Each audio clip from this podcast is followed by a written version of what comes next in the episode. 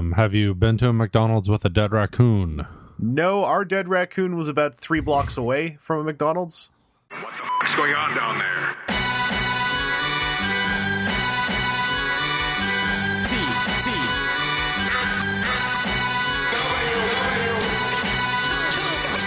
thousand.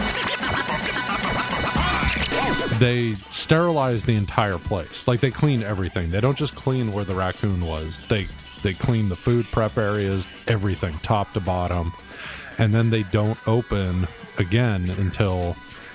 Um, like they request a health inspector to come. The city, city sends out a health inspector, gives them a clean bill, pass. But like people are still like, oh my god, I'm never going to that McDonald's. Oh, I would never go to that McDonald's. It's like now's the time to go. Yeah, That is the cleanest McDonald's in the world. yeah, you could probably actually not use a plate or a tray once. Uh, well, that's oddly on topic for uh, something we've got coming up later in this podcast. Seth, we're actually in the podcast now. The Oh. hatch has closed behind us. It's uh, a Sunday recording because I, I have let my own schedule get away from me. I had an oddly busy on the back half of the week kind of week uh, with uh, some stuff on my end and also those Transformers trading card game podcasts uh, having their um, their lid removed uh, and being ready to go. So it was kind of crowded, but we're pulling it off. Uh, Seth, I think we actually talk about you in one of them. Uh oh. Uh, I think it's in the one that I still have to finish editing that should be up tomorrow, which is our card spoilers at some point. I think Aaron brought you up as a joke, and I said Seth would just tell me all about his adventures playing Dungeons and Dragons, uh, if I recall correctly. Hmm, I don't know. Was it in reference to the episode you never listened to I don't know. when you left me alone with the, the listeners? and that's the first clue I've had to what was going on in there, but I still haven't gone back to listen to it. So I, I Aaron did not make that. I think it was more about me talking about the TCG a bunch, uh, but bringing you on for TCG episodes because it would be funny. And then I was trying to swing it back at him because I was like, you don't, you, you don't outsmart me on my own show. Uh, but then it was basically just like talking about you and you weren't there. Uh, No. That's at the end end of the episode. Also, we were Well, playing. my vanity will be the reason I listen to that then. All right. Uh, also, uh, on on the Sundays, I've been playing TCG at Three Kingdoms. The only other group that's there is a group who are playing. It looks like D and D, and they're they all have iPads and they're all in character. And I was thinking of you. Yeah. Uh, iPad's the way to go. Yeah, they look badass. They look like 21st century gamers. It was great. Yeah. Um, Yeah, there's multiple um, programs you could use for your character sheet. Um, I've been using D and D Beyond. Um, I have read arguments on why other services are or aren't better. mhm. So I'm not taking a stand saying that's the best option. I'm just saying that's the option I've been using. Unless you have personal stake, I am a big believer in don't take stands behind the software you use because the software doesn't care. Yep. Um, but that's besides the point for now. Um, we have some listener questions to talk about. Uh, they, Oh. they relate to various things, but before that, Seth, because I talked about it Uh, on here with with with you and other folks before, I figured we should close the book on this weird little story that unfortunately matters because we like a franchise. But uh, Bumblebee did well in China. And then, uh, oh, what was the Joker's name? Some chief executive officer Goomba. Um, the Viacom CEO, uh, Bob Bakish, uh, stated that Transformers Bumblebee is, quote, solidly profitable, uh, which was shared around with great celebration around social media for reasons that absolutely make sense because it means that, hey, maybe they'll steer the tone of future Transformers films towards having feelings, which would be a, nice thing. But at the same time, like you just read that headline, I'm just like, this is like the absolute bottom pit of a positive headline. Like it is positive, but it's on the very bottom of that barrel, the one where we're happy that a CEO called a thing from our thing solidly profitable. so.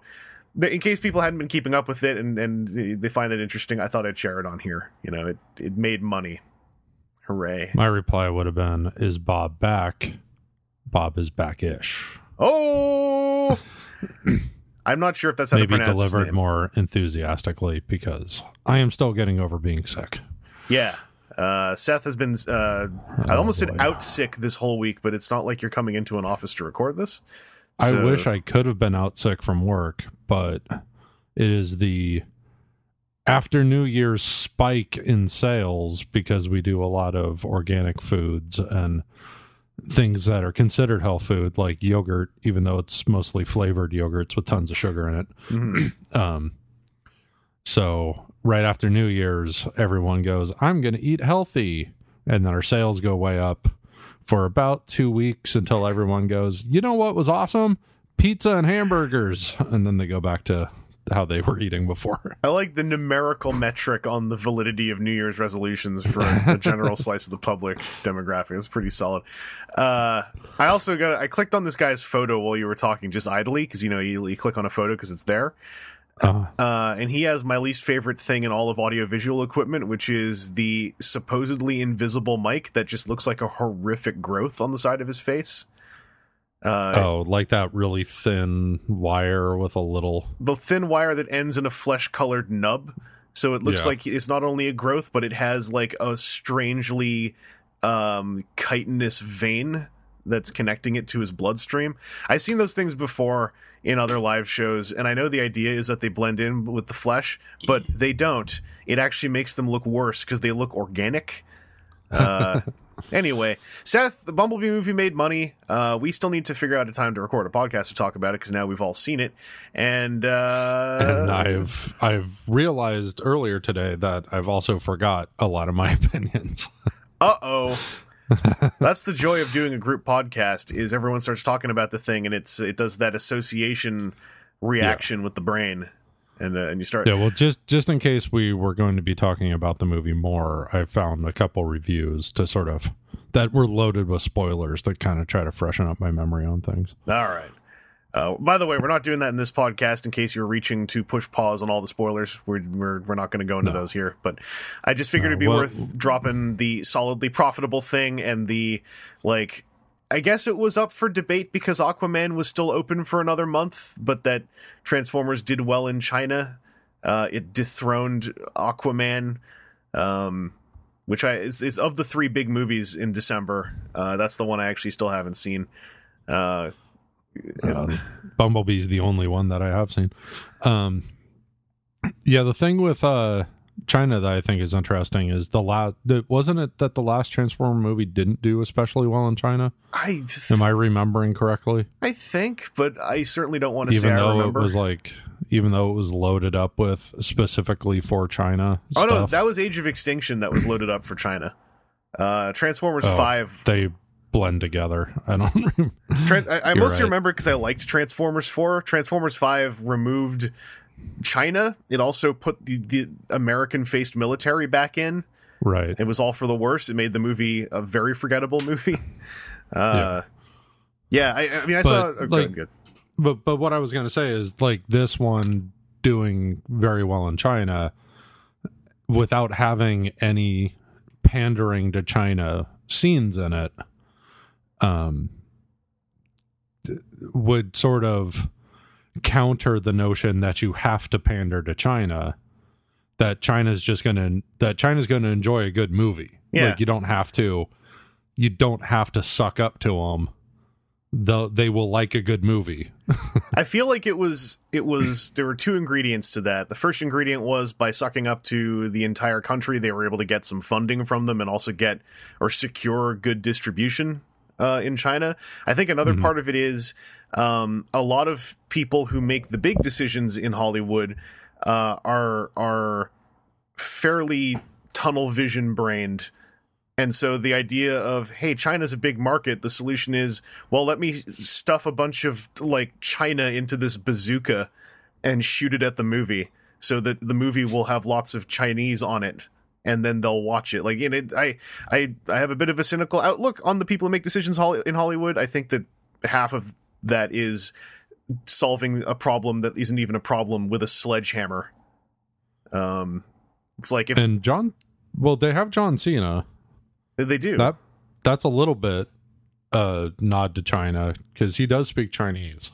I forget which dialect, and I don't know how fluent he is, but I know he he has done, and I'm sure will continue to do Chinese press. I I, I want to say it was Cantonese. I, I recall reading that he learned enough to answer interview questions, uh, but he also Uh-huh. taught it to himself while on like the tour bus and on the plane, um, which is very respectable because Chinese, uh, when you weren't brought up speaking Chinese, can be a very difficult language to learn. Yeah, my understanding is it's all very specific, Yeah. like the inf- influx or Oh yeah. To- tonal and in- tonal inflection and syllabic inflection, inflection. is the word I was trying to get. Yeah, yeah, yeah. No, it's a, it's like a the the difference between mother and horse is almost imperceptible to Western ears, sort of a thing. Yeah, it's a it's a very a very uh, quite beautiful language. I wish I could speak uh, at all, but it is it is a very daunting one to try to learn for those reasons. Yeah, it's it's very melodic. Yeah, uh, in in my estimation. Like Japanese is a little harsher, and Chinese is more musical in a way. yeah, and, and I've always found to my ear that like Korean kind of falls in between the two. Um, Uh-huh. Specifically, I, I tend to think as far as far as like melody to mathematical, it's like. Uh, by the way, this is just to my ear, so I'm not trying to like pass judgments on languages. But like the way I tend to think of it is like Mandarin is very melodic, Cantonese gets a little bit more uh, mathematic, Korean kind of falls into the very middle, and then Japanese is like a very like mathematically assembled language, like right down to the alphabet, uh, the sentence structure. Obviously, speaking it, um, one can make it any language as melodic as they want, but like on a base level, that's Yeah. just how I tend to tell the difference between them when I'm hearing them in, in films and stuff. Uh, Yeah, with and Cantonese Soundwave is still the best yes, Soundwave voice ever. actually, I got to well to bring it back on topic, I got to well actually that for a second. It was Mandarin Soundwave. Who Mandarin was the, uh, Soundwave yeah. is still. I I took a chance. I had a 50-50 shot. was a coin toss. Right. Uh, but yeah, Bumblebee did well. Um, hope as far as Transformers and specifically toys that transform, which is usually the payoff for these films. Uh, aside from hey, maybe securing that we're going to have some solid Generations toys with with some movie money, maybe this means that they will go back and do up some Bumblebee transforming toys that look more like the film. Uh, that would that would be what I'd like to see. Um, Well, I'm hoping that it makes enough that they feel it's viable to keep on this track and not bay it out up again. Oh, absolutely. Absolutely. I mean, yeah, selfishly, I guess selfishly, I'm hoping this means that they see the validity in having a story that uh, has emotive characters in it, uh, that has um, people I, I would actually probably like to encounter in real life if they weren't fictional in it. Uh, most characters in Transformers movies I think are really fun to watch, but I would like never in my entire life want to meet any of them because they would probably be horrible, and I'd probably somehow be dead by the end of the encounter. uh, but yeah, uh, moving on from there, we got some listener questions to to, to hit up. We just got a trio of them here because it's uh, thankfully news kind of calmed down that wasn't about Bumblebee's financial viability. Um, Oh, just real quick, one of the reviews that I watched today to sort of try to bone back up. Um, at the end, they went to give it a letter grade, ugh. the movie, and uh, and they gave it a Bumblebee minus. Okay, I'm all right. I'm all right with that. I was about to sit here and go like letter grades in 2019, eh?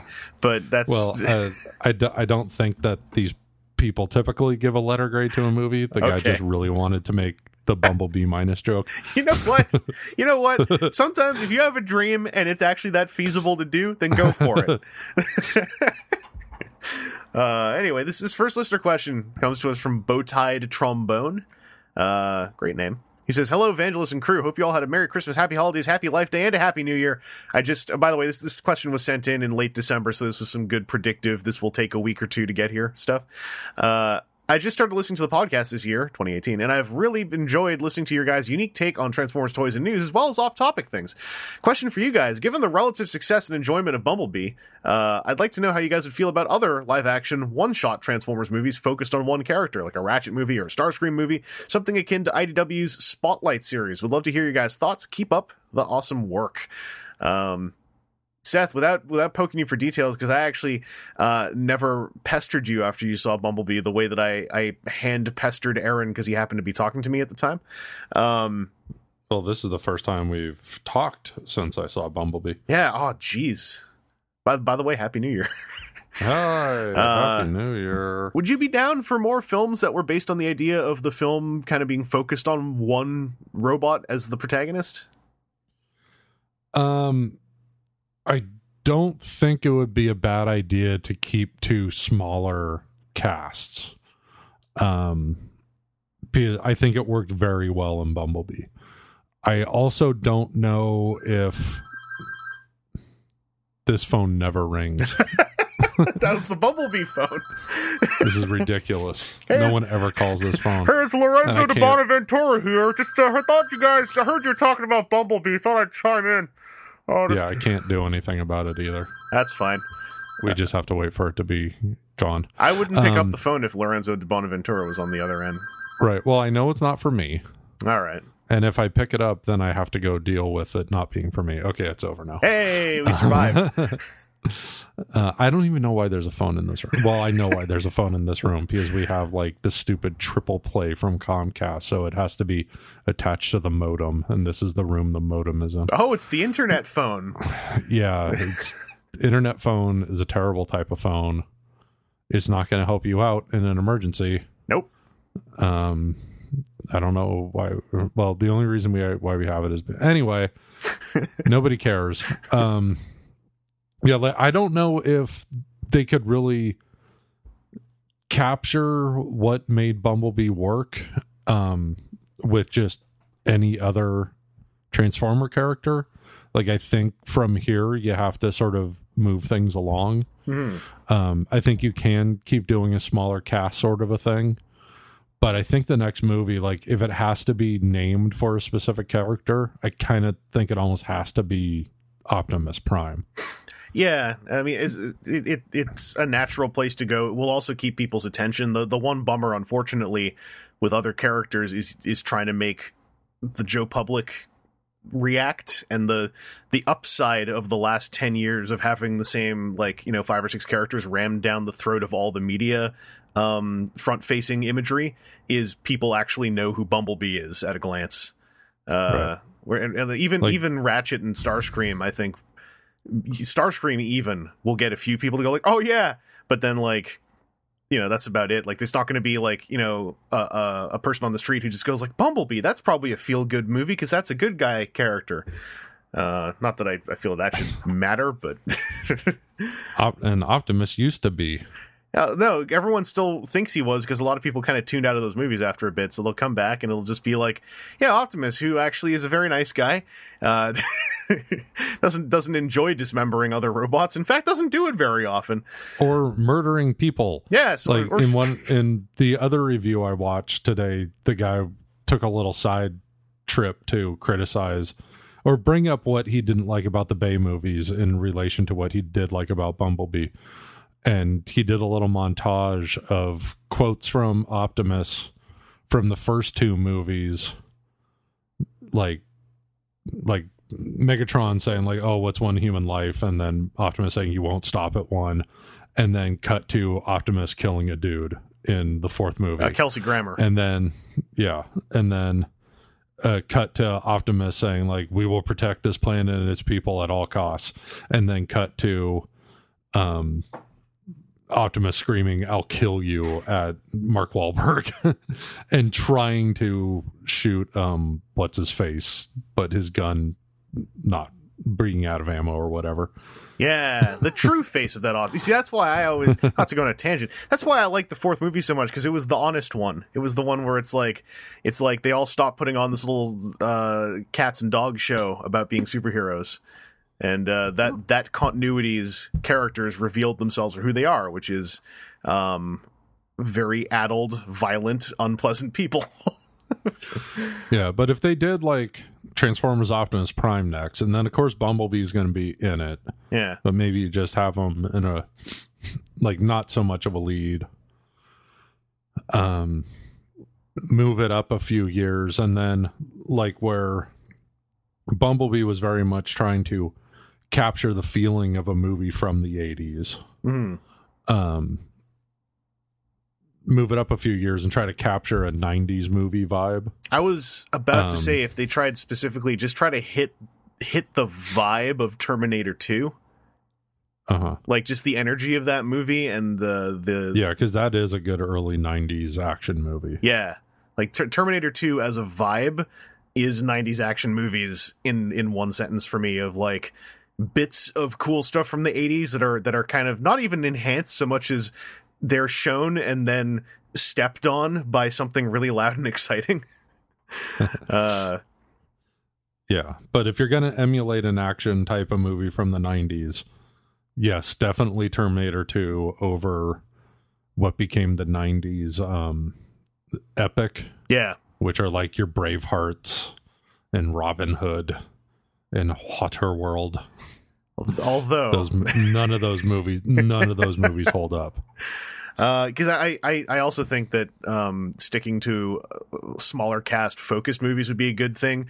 Um, the cynical side being if you end up with a filmmaker who isn't super great. I think that something that exacerbated some of the problems of the Michael Bay approach was also having between 14 to 38 robot characters. Because already you had a director who didn't really know how to make characters out of the CG elements, and it got worse. I feel the more of them that were showing up on screen uh, at once. Um, also, smaller cast means that you know folks writing the movie, folks directing it, etc.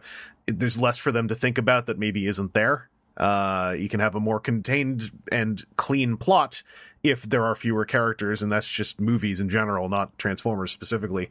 Uh, and and for everything I said about like it might be inaccessible at first. I think it might be a cool way to get other character pieces out there that maybe will connect with the public a little bit. Like I, I was just thinking a Ratchet movie um with like I don't know, in my head I see it as Ratchet having a somewhat similar journey to Bumblebee except you know he's with uh folks trying to save lives and there could be a different tone to that that I think could be could be quite interesting too or uh, you know a villain focused film um, could be quite fun if you get someone who who is good at writing uh, a protagonist of a film who is a terrible person. Like there's a couple great ones out there, like American Psycho or uh, Werner Herzog's Bad Lieutenant, where you spend a film following like a reprehensible human being, um, but it's crafted in such a way that that. At least for me, I like you don't feel dirty watching them the way that like other films that have tried to do that may have uh, fallen into.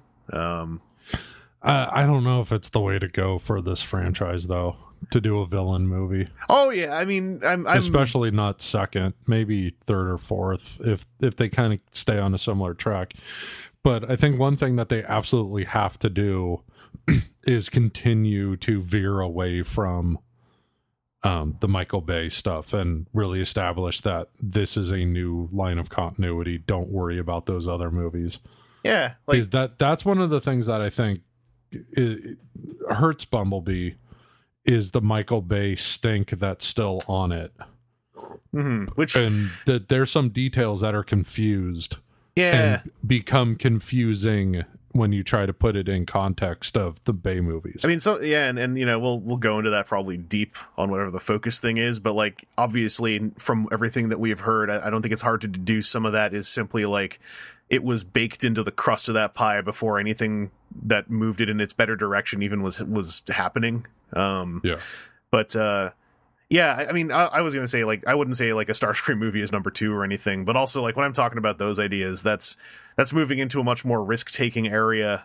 um than what probably would happen which is probably an optimus prime movie given that uh lorenzo de bonavi already has been like throwing that you know name around along with the other 15 words he randomly searched on the tf wiki uh but you know um, okay, well, good. also that there was some suggestion floating around at the possibility of a an all CG animated on Cybertron movie.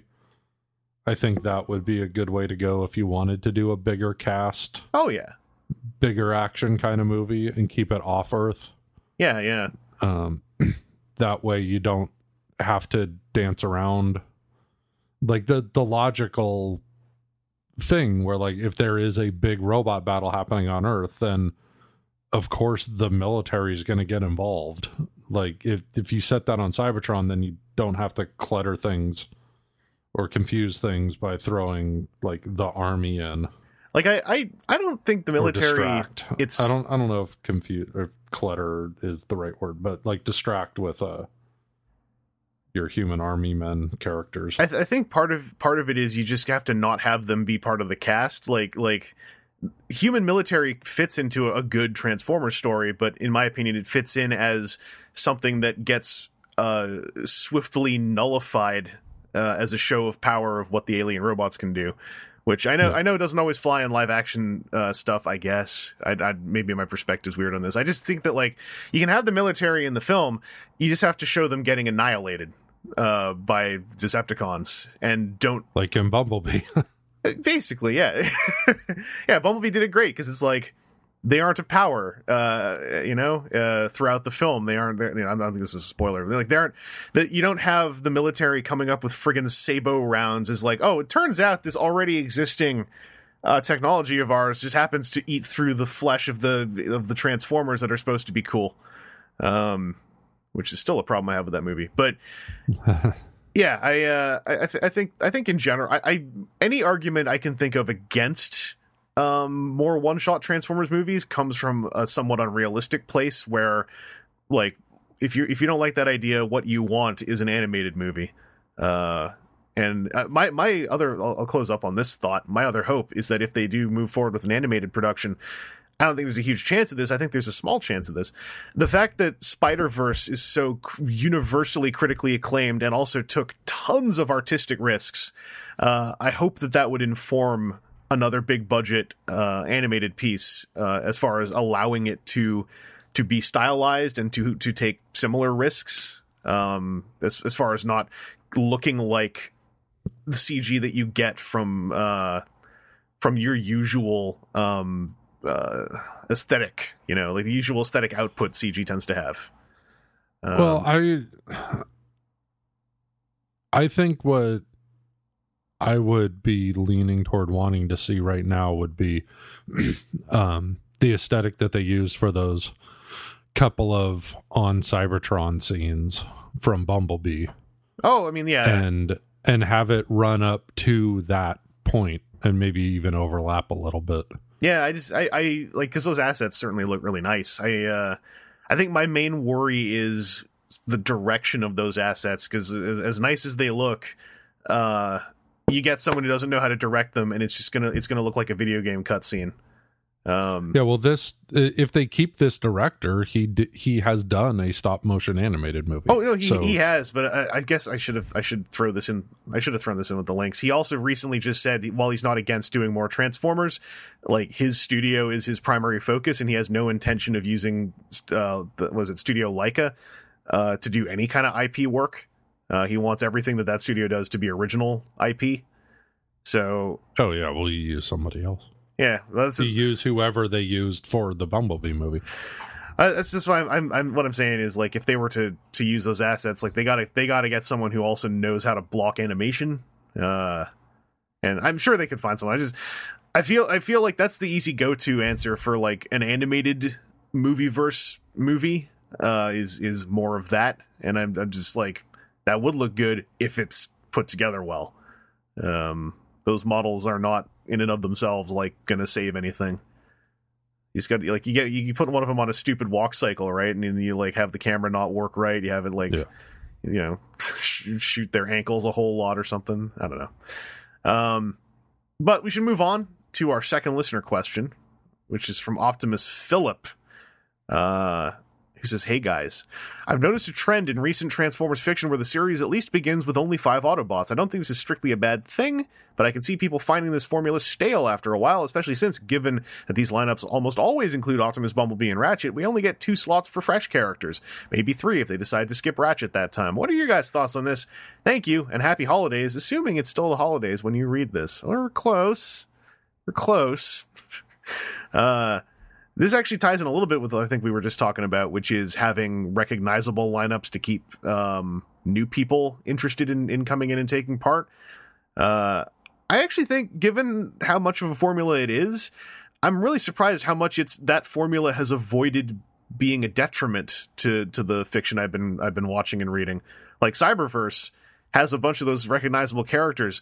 Uh, thankfully, aside from Bumblebee, a lot of them are not like in the show all the time. Like a lot of the show is dedicated to a more even spread. Uh, so I, I actually don't mind that being a formula, as it it's more like are people writing them interestingly or not. But uh, Seth, what about you? How do you feel about the formula, the five Autobot formula? I was trying to turn that into a thing. The FAF. I, I'm sure it has to do a lot with budgets. Hmm. Uh, I'm guessing, um, kind of capping the number of main characters they could have, or main slash secondary characters they have. Um, but then, like when you think about G1, when there were a lot more Autobots in the very beginning, uh, most of them got little to no screen time. Hmm. So maybe it's a combination of budget and the formula has been figured out that this is the ideal number of characters for uh, screen time and cost, Yeah. sort of a thing. And voice actors as well. Uh, Yeah. Um, it would be nice if they could mix that up a little more, um, and not just always be the same five. Yeah, I, I think the fact that Um, Transformers is so open to to tweaking characterizations and not having that necessarily be consistent is a big boon to this formula because it, means Yeah. that we can say, you know, those names are in it, but this is, you know, this series Optimus, Bumblebee, and Ratchet, who are somewhat different from other series Optimus, Bumblebee, and Ratchet. Um, I, also think part of it when you said mention G1, I was also thinking about how in G1, like something that kind of like G1's a fun show, but one thing where maybe the stakes in G1 feel a bit lower in the first season, especially the second season, is the fact that there are 20 to 30 characters on either side. It's kind of like it just feels like there's not really like much tension to what's going on, I guess. Because it's like, you know, when there's only five Autobots, you're worried about what's going to happen to all of them. When there's 20 Autobots, it's kind of like they kidnapped Powerglide. And it's like, all right, well, call the other five jets to go and, get, and save them. Uh, so I think on a storytelling level, too, there's something that's maybe a little bit. A little bit, a little bit better to work with when you don't have a huge cast because you don't have to come up with reasons why people aren't there. You know, um some like rid for instance uh i think really ran into that with optimus where like optimus would be in the show then he'd physically exist in the show and not be a ghost but then it would be like we gotta uh, come up with a reason why he's not here because optimus has been portrayed as ridiculously powerful uh it's i guess it's a version of the superman problem as they call it where you, you have to you have to figure out narratively why a universe where these characters are also friends with Superman, why they have any problems doing anything. Because couldn't they just call in Superman? Um, but yeah, I, I'd like to see the lineups mixed up as well. Obviously, like because we get more fresh characters too. Like Rescue Yeah. Bots is about to mix up its lineup, uh, and while that's maybe not the most rife place for like deep characterization, it's the most interested I've been in Rescue Bots for a while because it's like like they brought back Wedge from from friggin' the the rid dub of the build team, and it straight up looks like Wedge uh, redrawn in a Rescue Bot style, and I'm like, hey, that's that's a oddly deep cut. I'm kind of into that. Um, but yeah, uh, thanks for the question, Optimus Philip. Uh, Seth, we got one more, and this one is specialized towards your and my expertise. Uh oh. Much like when Matt Trakker of the Mobile Armored Strike Command asks his computer, whose name I forgot, uh, what team members they should summon for this mission, so have we been summoned for this question. What I'm trying to say is this question said for the even team, or the odd team, or Oh, the odd oh. team, for the odd team. Uh, this comes from Daniel Sonnenberg, who says, I've always enjoyed the discussion of fast food you guys have had over the years. And after a recent experience that I think I've discovered that Burger King is a useful metaphor for failing businesses. Which makes me smile immediately. This is right up my alley. Of the of the big three, BK, McD, and Wendy's, BK is always last to the party to introduce new things to their menu. There's no innovation. However, at the same time, they can't even seem to find a sticking point for success. McD's chicken nuggets, or chicken McNuggets, pardon me, for better or for worse, have tasted the same every time I've had them. BK, on the other hand, changes their recipe every few years, and it seems they don't know how to find their winning formula. Here's where it gets on topic. Which third party company or specific hashtag toy line do you think is the Burger King of the Transformers world, simultaneously changing too much to not find their vision while also remaining stagnant and boring? This is what happens when I'm eating Burger King while listening to the podcast discuss evergreen Transformers designs. Hope you glean a nugget of wisdom from this. click. I. I I only just now caught the nugget of wisdom thing. Uh, I don't know how I feel about that part, but you know, I'll let it slide. Uh, you might say I'll let it slider. See, sliders are like small hamburgers. Yeah. I I would question the McNuggets being the same. Um, I had chicken McNuggets uh, a few days ago for the first time in a f- bunch of years because I don't mm, go to McDonald's very often. It, they're not my number one fast food choice, and uh, chicken McNuggets are like the last thing that I would want to get because I think uh, the pink slime situation is disgusting, and I'm sure other I've eaten other chicken from other places that is made the exact same way. I just don't know it, so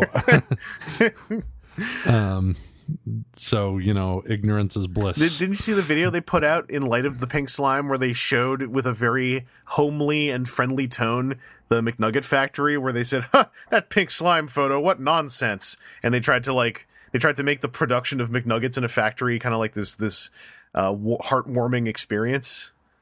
It's, no, it's a very, it's a very weird video. Uh, I, it sounds weird. you ever, you ever bite into Um, a McNugget and have blood come out? No, It's the last time I ever had a McNugget. holy god. that would be the last time I ever had a McNugget too. Uh, I didn't mean to throw that curveball in there, but we, we were starting to swing away from McNuggets, and I was like, I have to share that. It was a long, long time. I was a little kid when that happened, but I it still took decades until I went near a McNugget again. No, I don't even know how that works. Like, like liquid blood, or So, so because wouldn't it have solidified in the cooking? yeah, I don't think it was like blood, blood, but you know how there's like red liquids sometimes and stuff, like whatever comes out of steak. I don't know. yeah. It was something like that. It it just in when I bit into the McNugget, what I saw looked like red liquid, uh, and it was a meat McNugget, and that really freaked me out, and it was it was no good. Yeah, that's bad time. Um, but that that reminded me of an exchange. I think it was on Twitter between you and Aaron um, years ago. I think you said something about not wanting blood coming out of your steak. Like he was on his soapbox about uh, rare Mhm. eating steak rare, and uh, and then you said something about not wanting blood, and then him explaining that it's not blood, it's like liquefied collagen or something. And then I think your response was something like, "That's not better," or something. Basically, yeah, yeah. Uh, um, wha- whatever it was on collagen is probably wrong, but it was some other. It's yeah. No, Thing. don't worry. It's another biological fluid that's also crimson that you know causes the same primal reaction. I was like, well. Well, thanks. I guess I'm not eating blood, but you know, I, I find it still Um, unappetizing. but my original point was going to be that um, there was something about the chicken McNuggets that were different from my memories of the previous time I had chicken McNuggets, and earlier still, uh, before I knew any better, and chicken McNuggets were new. I remember when chicken McNuggets were new. I am old. Um, like the like they seemed the outer crust um seemed crispier That that definitely has changed. and, and I kind of liked it. yeah, Yeah, I kind of I thought it was kind of better. like I, I, I I'm really sure McNuggets have tweaked. I, I think it's more like McNuggets. Like if you have McNuggets off and on in the space of like five years, they still kind of taste the same. Whereas like Burger King, like when I watch Burger King at a distance, sneering at them, and like you know, whenever someone says their name, I have to spit on the floor. I, I noticed that their menu does seem to have no theme, and it definitely does not seem to have much of a theme around burgers. When, like in the big signs they always have up everywhere, it's always like, "Look at this other thing we developed that's not a burger," and it's kind of like your name is Burger King. Like you could you could also focus in on the burgers. Yeah, like they they seem to be trying to rely on gimmick items on their menu, yeah, and they've I I think they've settled down a little, but there was a stretch a year or two ago where it was like it was like crazy like Cheeto chicken chicken Cheeto fries. And so it's like our chicken fries which are already weird but now the the breading are Cheetos Yeah. and then some other weird thing like with Oreos in it or something or like, listen, I'm gonna I'm it's gonna just eat like it. all this crazy bizarre stuff I'm gonna eat a mouthful on on on saying this again because I always seem to get it when I say this, and I I, I didn't know that there were so many friggin' processed chicken uh, guardians out there. But like chicken fries are just badly made chicken fingers. That's all they are. It's just a badly made, weedy, tiny chicken finger. So they give, they put them in a box of like six. They came up with a different noun for it, and they convinced you it's an innovation. You know, it's like it's like if someone melted a bunch of ice cream and then just gave it to you with a straw and said, "Look, I made uh, I made an ice cream so- uh, soda. It's like sippable ice cream." And you're like, "No, it's just melted ice cream." And they're like, "No, we're Burger King, home of the Whopper," and then they walk away. Uh, so yeah, chicken fries suck. There, um, let's throw it out there again in case anyone anyone didn't know. It's okay to eat stuff that sucks, you know. Just don't don't come up to me going like, no, no, chicken fries are great. Let me tell you why. Because everything you say is you telling me why chicken tenders are great, and not explaining why chicken fries are crappier chicken tenders. Uh, wow, I got I got heated there. Pardon me. Yeah. In, in the past, when you've trashed Burger King, I've kind of gotten their back. But um, the last couple times I ingested Burger King, um, it was very discouraging. You know what's great is when someone it, it's become my it, it's become of the fast food places we have in Petaluma. Um, so that rules out a handful that we don't have. Um, they they've they've become my last choice. Nothing says you've had a great experience at a restaurant than using the verb ingested rather than ate. is what I'll say. Uh, but by the way, to the to the on topic part of the question, because that's a really good good question. Uh, I don't I don't I don't really have like an answer as far as a toy line so much as a certain little range of price points that with Hasbro Takara that feel like the Burger King where they just they change every year and never hit it and then when they do hit it or start to hit it they change again and that's the the that mixture of price points uh usually not in generations but in the in the the kids line uh, which is like used to be scouts, used to be legends. Now it's you know it changes constantly. Uh, right now, I would say it's the Energon igniters uh, for Bumblebee. Uh, it's the um, half alt mode scout toys for Cyberverse. Uh, th- those price points are just always. I, I think I'm only focused on them because the scout price point used to be a wonderful, wonderful place of limited innovation and operating in a small box uh, to an effective degree. It was a beautiful price point, and it's become the testing ground for literally everything. Uh, so it's kind of kind of a kick toy of mine. Um, that, that's speaking as far as official toys. I have a third party one as well, but you know I, I can hold up back for a sec. Uh, Seth, do you have anything that jumps to mind if someone says, "What would you call the Burger King of transforming robot toys"? Well, based on um, them throwing gimmick stuff on their menus from time to time, um, I would say when Hasbro does a very gimmick themed line, Hmm. Uh, which they do from time to time. Um, uh, man, I'm uh, for was it for the last for the previous movie, not Bumblebee, or am I confusing something else? But I I remember there was like this is the the version of the toys for the little little kids. I Mhm. think it was for the the previous movie. Um, and the packaging was a, very hard to differentiate from the older kid slash collector. I remember this. Yeah, that so this was not this was not movie five. This was movie four. The the big the big case was yeah they the two movies I apparently can't tell the difference of anymore. you know what I liked one of them, but also that's one of the most common things I've heard anyone say about the last two movies. So you're not alone there.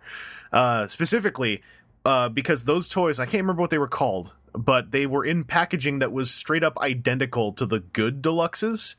And the swoop from that line at a glance looked physically identical to the deluxe swoop. to the point where pe- it was not uncommon for people to put up a photo of that swoop saying, "I thought I bought the deluxe.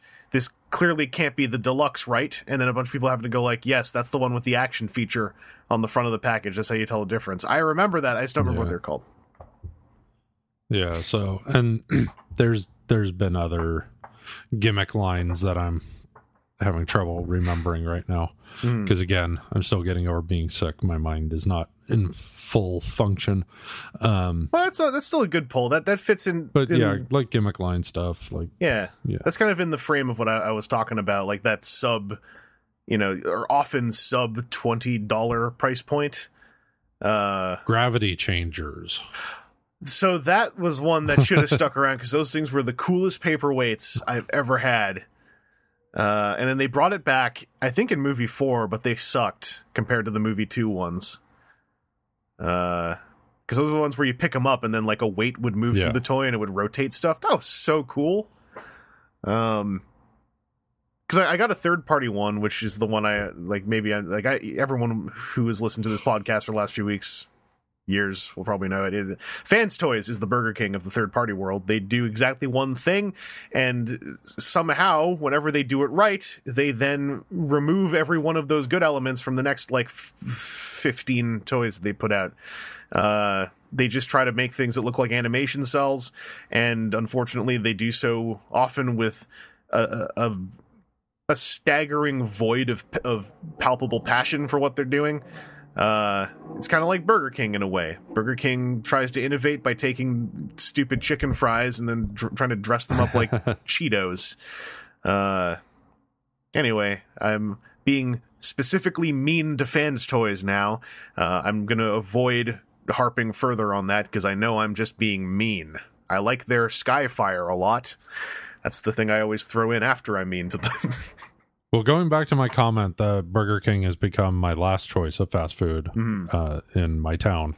In case anybody was wondering, number one choice, Jack in the Box. Hmm. There you go. I am just nodding. I have no opinion on Jack in the Box because I I get told of Jack in the Box all the time. I don't interact with them enough to to have a opinion. So hopefully, uh, people in the thread can lay. Hey, hit hit the thread. Tell us your thoughts on fast food. Uh, if you want to stick up for Burger King, uh, my my only challenge to you is do so without complimenting their chicken fries. I'm trying to save you the embarrassment when I say this. There's nothing more depressing than someone trying to stick up for chicken fries. I'm trying to help you, all right? Because they got a hook into you, and they're they're trying to convince you that sticking up for their stupid failed chicken fingers is going to somehow uh bring good fortune to you. Well, you know what, Seth? Seth uh, tried to stick What? up for What? Burger What? King once, and now he ingests their food. He doesn't eat it. So. That's what happens when you try to stick up for Burger King. They give you ingestible food. Uh, I just realized this. Yeah, we we went through. Uh, so there used to be two Burger Kings in town. Now there's only one. Um, we went through the drive-through once, and we order at the speaker, pull up to the window, pay. Then the person says, "Would you mind pulling up past the line, and we'll bring the food out?" And we were like, "Why?" And they said, because then you'll be out of the sensor. So I guess they get in trouble if they don't get the food out fast enough. That And okay. they knew they weren't going to be fast enough. So they just asked us to get out of the sensor and wait. So I'm sure their mics are recorded, so they couldn't. But if they were just, if I were in your position and they just told me we have a sensor that detects how long you're sitting there, and we just don't think we can hit the milestone, and the the corporate management will come down on us, I would immediately just go like, I'll pull forward because screw your corporate management. Uh, that's that's an odd situation. I, I was just going to throw in, I do not pass any judgment on those who partake in ingesting Burger King, especially because I just recalled that this question ended with "I'm eating Burger King while listening to the podcast." So I have no nothing against people who eat Burger King. I just you know you can do better. But you know, I do bad sometimes. Every every half year, year and a half, I, I go to Taco Bell again, and I go like, "Let's try this. I'm sure it's great." And then like I do it once, and I'm like, "I why did I do that? My stomach hurts." Um, but uh, thank you for a listener question. Either way, Seth, let's go into the bit about uh, gains. This is the this is the gains part of the podcast where we talk about all of our latest protein shakes and how much uh, mass we've put on. Uh, I'm kidding. It's what we got this week. Time. Uh, Seth, were you able to procure any kind of Transformers stuff? No, because with the demise of Toys R Us, the only option is pretty much um, Target. Hmm. Uh, last Target I went to was in Rohnert Park, and Rohnert Park Target seems to get things less least often, or the, th- this is what I actually suspect. I suspect there's more collectors in Rohnert Park because the Rohnert Park Target always seems to get wiped out of new stuff quicker. Um, I haven't been to the Petaluma Target in a little while. Also, I am in. I am still in the process of realigning my uh, how I spend money Mhm. to get my finances out of a free fall tailspin. Indeed. Um, so I have been very frugal as of late. Uh, there's nothing wrong with that, and like we've talked about on this podcast before, it's the new year, so I'll throw one out for the new year. Uh, we we don't go into this wanting any of us to actually just buy stuff so we have things to talk about. Uh, neither should any of us be expected to buy stuff so we have things to talk about. So uh, there, there's never an expectation for that. Hello, new listeners, in case you're out there. So sometimes we won't have new Transformers uh, for various reasons, uh, be it holiday, be it finances, be it just a lack of distribution. We don't spend extra money to try to get them fast to talk about them, because then when we get them, we want to talk about them. That sounded cool in my head. I wasn't sure. I mean, yeah. I used to do that. Um, I am trying to be a much more specified collector Mhm. and get what I really, really want and not just whatever is new. Yeah. Um, because I cannot, one, I can't afford it anymore. I just can't. And if it's get a bunch of toys or um, have to sell my house, um, I'm I'm gonna choose keeping the house. Get a Um, house that's also a toy. and then you've done both. Uh, yeah. Also, I look at stacks of storage bins full of stuff that I just don't care about anymore. And it's like, wow, if I could have had, if I could have all this money back, if I could just trade all of this to somebody for half of what I spent on it, that would be amazing. y'all got to get some kind of solid toy show out there with a big old table and uh and give that a shot cuz that's been real fun for me. Granted i don't get rid of enough and i assessed it and i still like having too many transformers. But other stuff oh that's been that's been kind of fun to to go through. Well, even if I sold half of everything I have, I would still have too many Transformers. yeah and it's mostly like i've done a panel about this a few times. It's mostly do you still feel happy having too many or not? And then you know do you feel like you want to do you want to like just go whole hog trimming? Do you want to like trim out chunks? It's it varies from person to person. And i've talked about this before too. We come from a, co- a collector community uh not just transformers but we'll just focus on that one where we definitely spent the movie years the 10 years of the michael bay movies with more and more stuff aimed at us coming out. I think a lot of people spent a lot of time operating under at least a subconscious feeling that they got to keep up. And i think it's only recently that uh, that more folks are in a less burn the forest way starting to go like let's let's dial back but not cut this entire thing out like people have cut out collecting from their life many times while i've been a fan but i think recently we're entering into a more healthy era where it's like it doesn't feel like you got to be all or nothing necessarily um yeah. so with that said i got some new toys and seth one of them relates directly to you because we talked about it a bunch Oh boy. uh, I got the Siege Leaders, Ultra Magnus, and Shockwave. Uh, oh. Let's briefly talk about Ultra Magnus because I, I I'm going to talk about these things again whenever anyone else gets them, so I don't need to like give dissertations or anything. Ultra Magnus and Shockwave. Uh, everyone talks about how they are too short for leader toys, and that's fine. I took a photo making fun of that because if we're going to talk about toy height being the important thing, then y'all should be buying those triple Titan changers that are thirty bucks and twelve inches tall. Um, the question is whether or not there's enough toy uh, in the leader toys, uh, and coming off of the two of them, uh, what I'll say is I'm very happy that I got a discount on them. Um, and I wouldn't buy them for straight up retail, but I, I will then add I've said that about the leader class for the last however many years, like definitely since Combiner Wars. I think even Jetfire uh, from Thrilling 30, uh, I was saying this toy is great when you don't pay full price for it. So there's actually nothing new here, is what I, what I guess I'm trying to say. Uh, I'm trying to also dig up that silly photo because I liked it. But um, I, I like him. I'm I, think Ultra Magnus is the one most people will like up front because he does the most stuff and ends up being the most densest packed layers of toy. Uh, I just find that his transformation is the only thing that is the big highlight for him.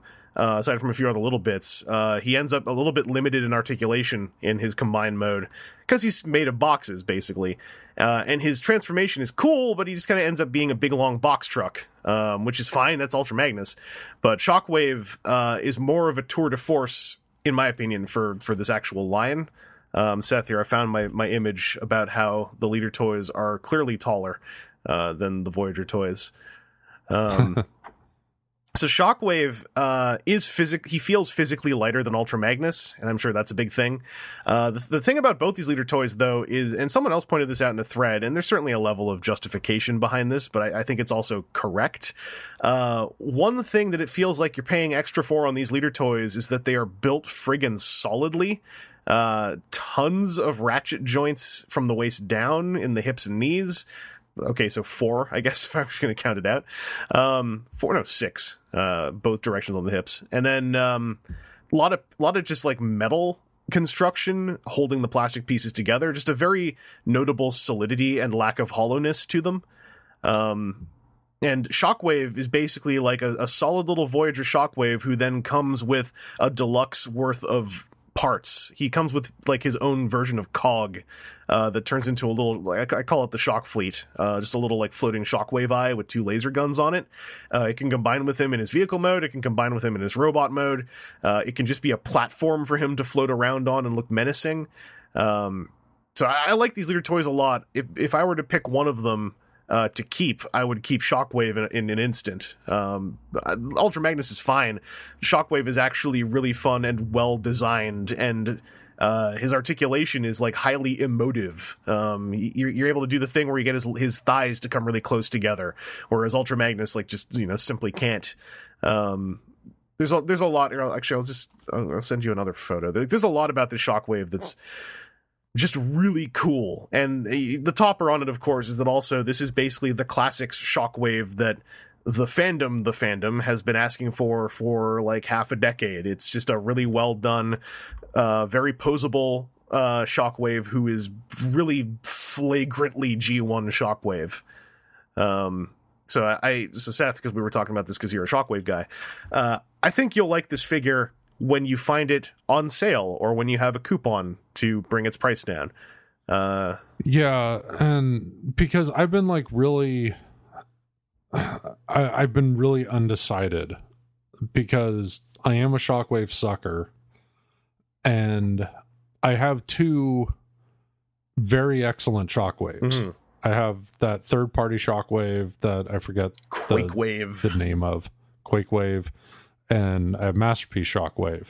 And it's like, okay, do I really need another Shockwave? Like, what am I going to do with this Shockwave that I'm not already doing with those? Well, this one's dark purple, which is yeah, which is one's on display and the other one's is is is in a container. This is this is the uh, the tabletop um, shock. Oh, oh, this Shockwave has one other power. You know how Megatron is always famous for his trigger crotch.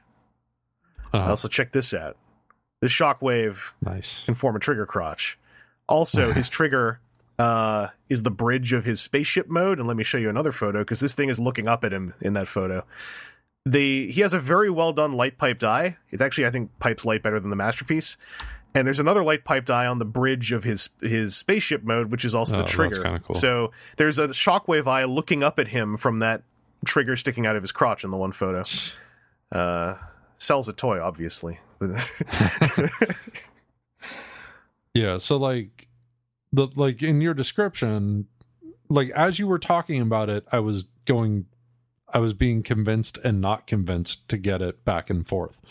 Um, so like your first thing of like not paying paying full price, it's like okay, well that settles it. I'm gonna pass, and then you're saying that it's the one you would keep gave me pause again and then like so i was going back and forth and back and forth but then like the description that it's a good voyager with a bunch of extra parts uh, man that made me think if there was a voyager version that didn't come with all the extra parts that would be a lot easier to to swallow.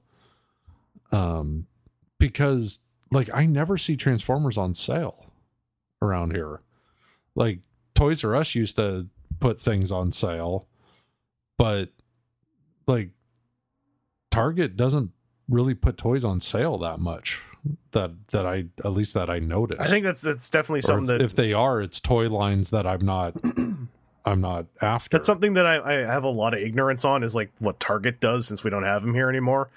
Uh, Yeah. like I, I just always assume Target runs sales of some kind, but like Hasbro Toy Shop, maybe like they, they have sales off and on. That might be something to keep an eye out. Big Bad Toy Store, if they can't move the large pallet of retail toys they get in, those things eventually hit a sale price. And this is Yeah. a wave one leader toy. So I think that it's really reasonable to kind of watch him from a distance and like there will be a time where you're like, oh, now he's been cut down to Voyager price. I will buy him as a Voyager and get a free pack of cool parts with him.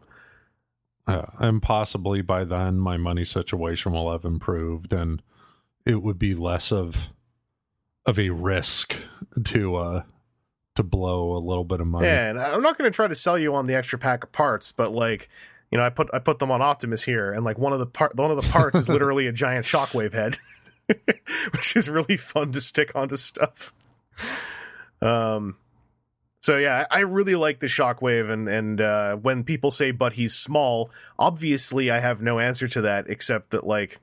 I, I it's coming from a different place I think than the way people are wording it the way it was worded and the way it's shown in side by side photos, I kind of just find irritating because it's like, or I'll show you another photo. Uh, someone might say, "Hey, you extended Shockwave's backpack to make him twice as tall, you cheater," and I'd be like, "Be like, okay, well here I took all the accessories off him and I folded his backpack up, and he's still twice as tall as Voyager Optimus.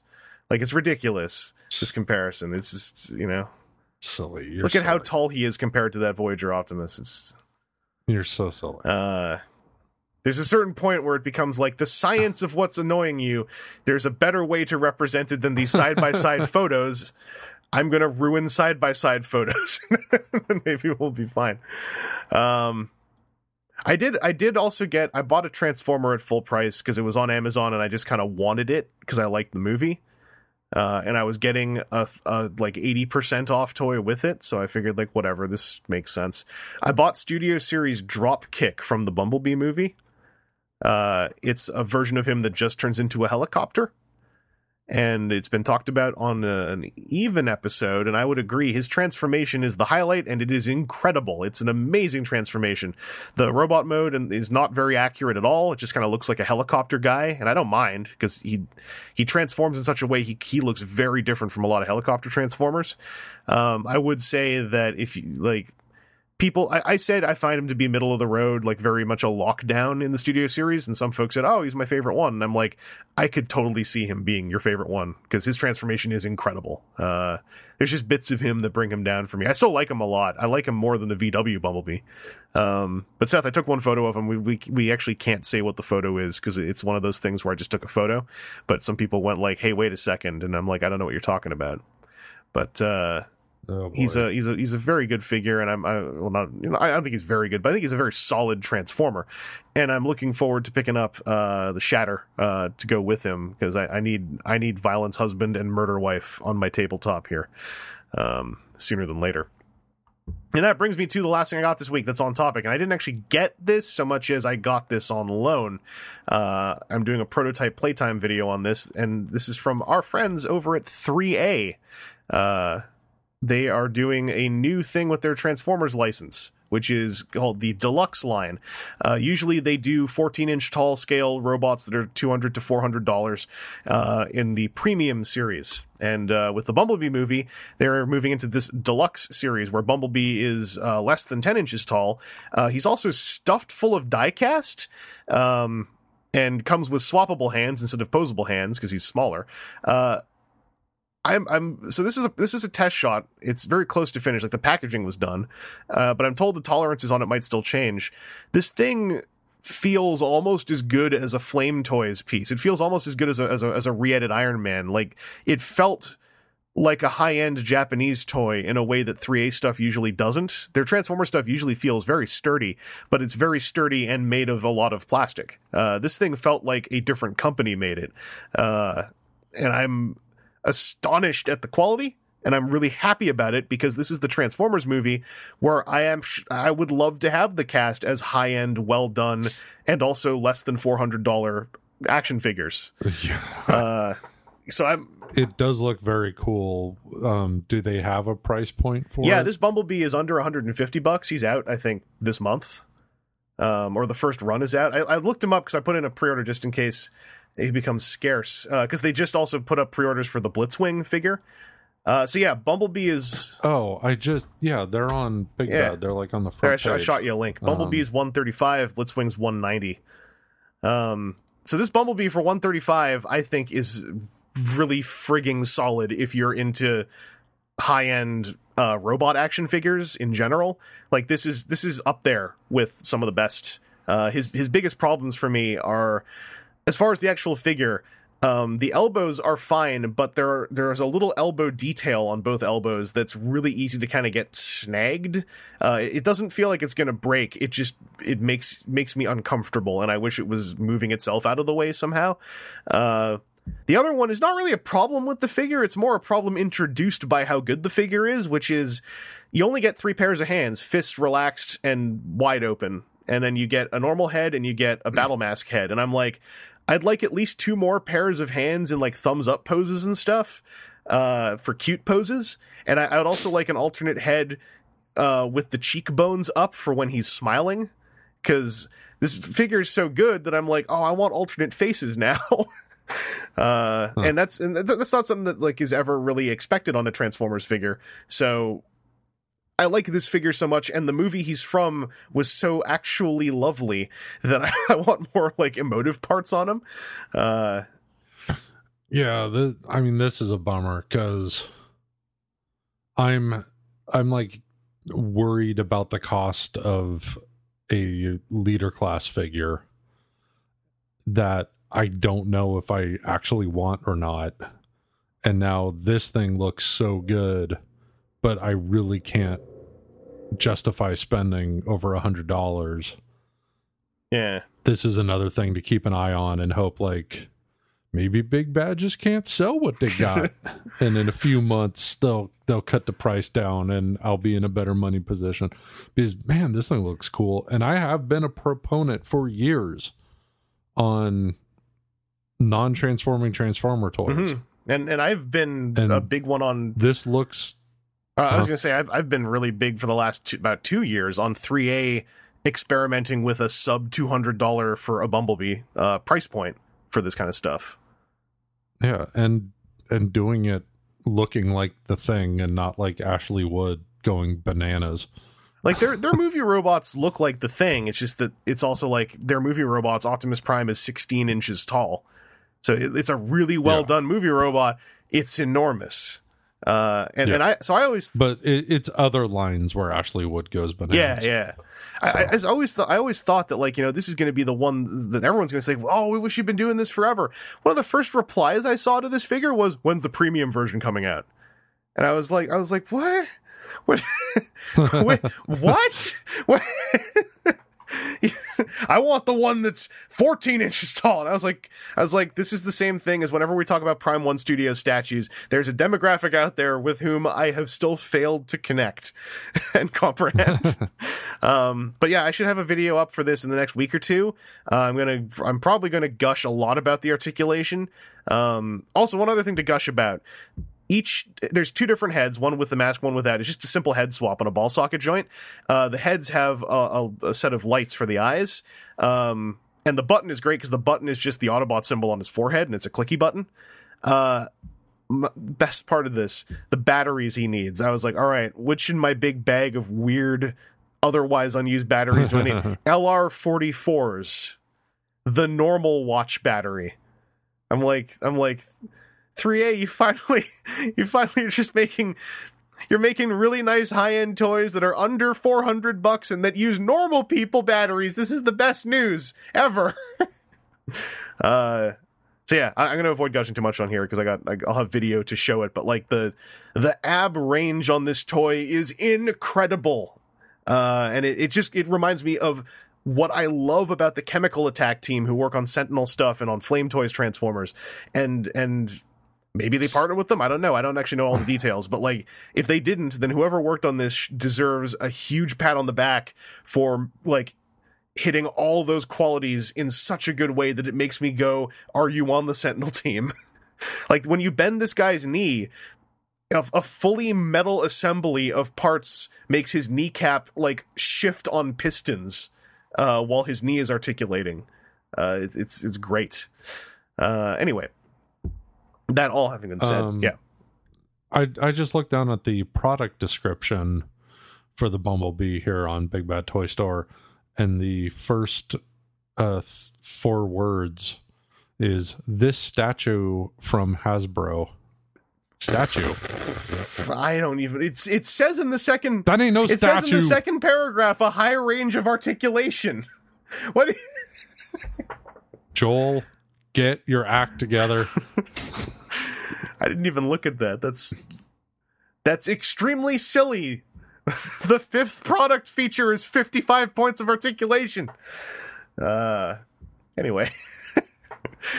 uh that's that's it for my my on topic stuff. By the way, that that Blitzwing, I I just want to throw in there like friggin' that Blitzwing is just making me sit there going like I know you're probably doing Optimus Prime next, but but what what crime do I need to commit to get you to do Shatter and Dropkick next? Because I, I most people who saw the film will probably agree with me that Shatter and Dropkick are the second and third most important toys, if not the first and second most important toys to make in this style. So like I if if we end up in a situation where it's like we couldn't make Shatter and Dropkick because Bumblebee and Blitzwing didn't sell enough, I'm gonna friggin' go and be sour in my chair for like an hour. I can't do anything about it. But I hope that doesn't happen because that Blitzwing also looks really good. Um, he's got a he's got a swappable hand thing where his hand has a spike sticking out of it, and I'm like, ah, that's a pretty that's a pretty specific detail to put on Blitzwing. Um, anyway, let's stop gushing about those for now because we're gonna go into the rest of what we got this week. Seth, uh, did you get anything this week that wasn't a transforming robot? No, because I'm extending this. Um, I got to get my money under control, not just to Transformers, but to Marvel and uh, Star Wars figures. Also, Mm. I am locking down pretty much everything, and not just getting whole waves of figures for like one or two that I actually care about. Um, hmm Y- y- uh, I have a lot of thinking to do about this uh, Black Panther wave, though. you you don't need the solidarity and and I you know sometimes I actually bristle when I see the solidarity thrown uh, on a reflex but what you described is basically why I've stepped away from Marvel Legends entirely uh cuz it's like they come out and even if I just want one or two it's just more viable to buy them as a wave uh, otherwise I'm paying like a markup on one and then it's like I can't do 150 plus dollar Marvel purchases. I don't like Marvel enough to to do that for Marvel figures. As as cool as those figures are, and Black Series kind of fall. Black Series gets away from this because I actually often can find single Black Series figures for a decent price uh, over time when I if I still care about them. Um, Marvel Legends, it always just seems to be either it's just a wall of it's a wall of w- full waves, or when they go on sale, I don't care about them anymore. Yeah. Uh, well, with this Black Panther wave, it's like I don't need another um, Black Panther, and I don't really care about Black Panther's dad from the flashback. Mm. Um, but the build a figure is so cool. hmm It, it's a. I'm I'm afraid I'm mispronouncing the character's name. Oh, Mbatu? Mbaku. Mba- Mbaku. Um, man, it's ah, It looks good. It looks good. And I like I'm tempted by that wave because I'm also like it's a movie wave that's just movie characters. And like I I, I Yes, want to That's a big. I kind of want to just throw support behind it.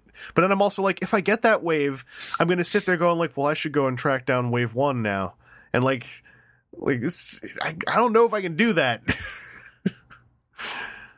uh these are all, these are by the way the most first world to first world problems. I just want to acknowledge that. I don't know what action figures to buy from the movie I enjoyed. Uh that's all right. I uh for me, I don't think I really got anything freshly off topic that isn't like just like poking at tabletop games. Um so yeah, I I'm just looking around seeing if I can recall anything. Uh, but I don't. Th- I don't think I even bought any gaming supplies lately. I just. I. I. I, I, I mentioned I was like poking at that Dice Masters game, and so I've now poked at it a bunch, and I got to play it a few times. Uh, but that's not really anything fresh that I got this week. So that brings us to the end of this podcast. I think a nice little bite-sized weekender uh, for January 2019. Uh, Seth, thanks for joining me, and uh, thanks for also being very patient with um, the mixture of my terrible scheduling and your unfortunate illness. Oh, yeah. This last week for me was I was in no no health or mental space, and also I was just getting out of work really late. Mhm.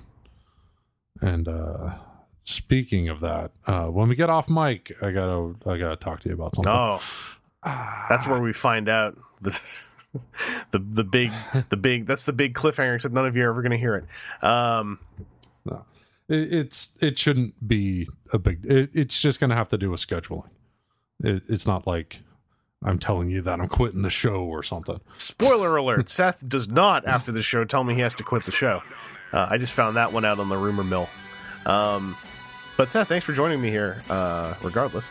And thank you all for listening. Uh, if you have any interest in the Transformers TCG, then for crying out loud, I hope you're listening to those two Wave 2 podcasts we've put out. Because I also, it- selfishly, I spent a long time editing those, and god damn it, I want people to listen to them. Uh, so stay tuned for more of that. Stay tuned for more of this. Uh, stay tuned for a Bumblebee podcast. We'll figure out the logistics uh, somehow. Um, we'll talk about Bumblebee.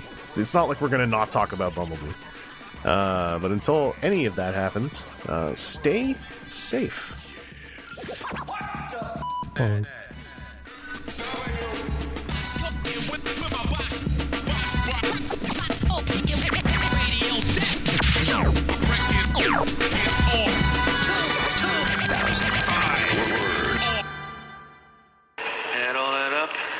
What the f it means, but you got some badass perpetrators and they're here to stay.